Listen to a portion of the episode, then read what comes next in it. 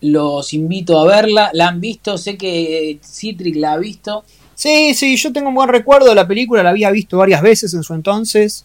Eh, sí, eh, no sé si es la mejor de Cuarón, porque Gravity puede ser que, sea mejor. Sí, Gravity para eh, No sé si, sí, sí, no, no sé si no le pasaba en un momento a la película de que abusaba de ciertos planos secuencia. Sí. Tenía, es verdad.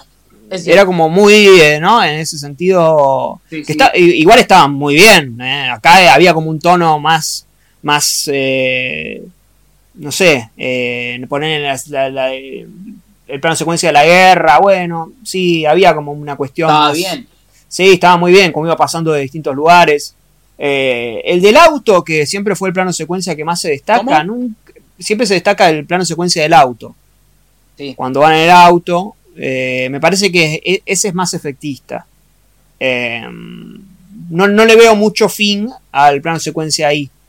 O sea, el, fin desde el, desde el efecto de estar viéndolo y de que sea como sorprendente, pero eh, pero capaz que me equivoco, ¿eh? porque hace tiempo que no la veo. No, la realidad siempre...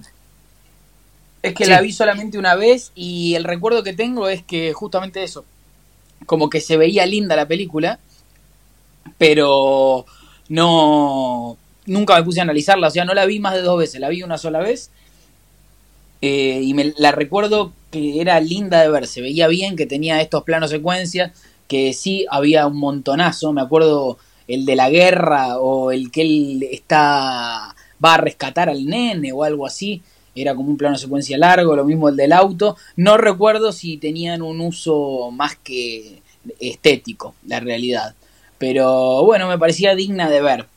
Igual siempre Corona ha sido como un director muy muy técnico, ¿no? Y muy también ostentosamente técnico. Eh, incluso en Gravity, que para mí es su mejor película, eh, que también para mí donde mejor está usado el plano secuencia, también es una película que la cámara va como rotando por todos lados, ¿no? Y bueno, desde Harry Potter hasta Roma, eso pasa, digamos, pasa, es casi un, como una especie de sello de autor, ¿no? De, de Cuarón ya. Claro. Sí, sí. Pero sí, me parece que incluso Harry Potter me parece que es mejor que esta película.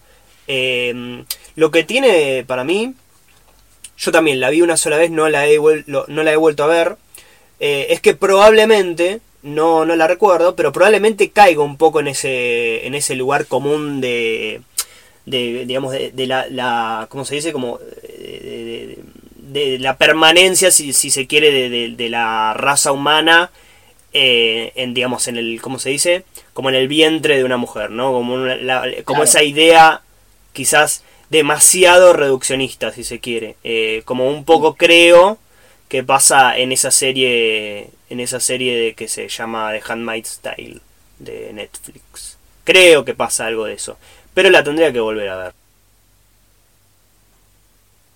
a mí me parece que eh, lo, que lo que él toca en Roma ya lo había tocado en Gravity y en Children of Men de manera mucho más eh, mucho más honesta o mucho más cercana, puede ser, y mucho más de género.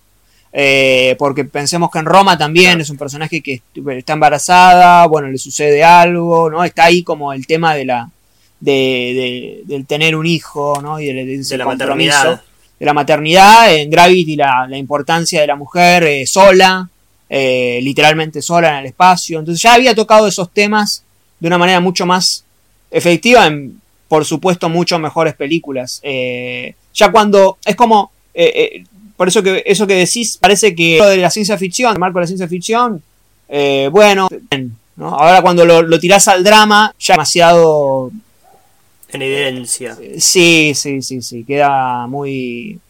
tampoco es eh, eh, algo sumamente revelador, ¿no? Claro. Eh, claro, sí, sí. pero además lo que en, lo que garpaba Children of Men eran tenía buenas secuencias de acción bueno los personajes estaban dentro de todo interesantes estaba el personaje de Michael Caine que era como un medio un rebelde no un tipo que ya que ya la vivió y que se refugiaba en la casa. Bueno, eh, eh, tenía sus cosas. Eh, a diferencia de la otra, que casi que es una película sin personajes, ¿no? Claro.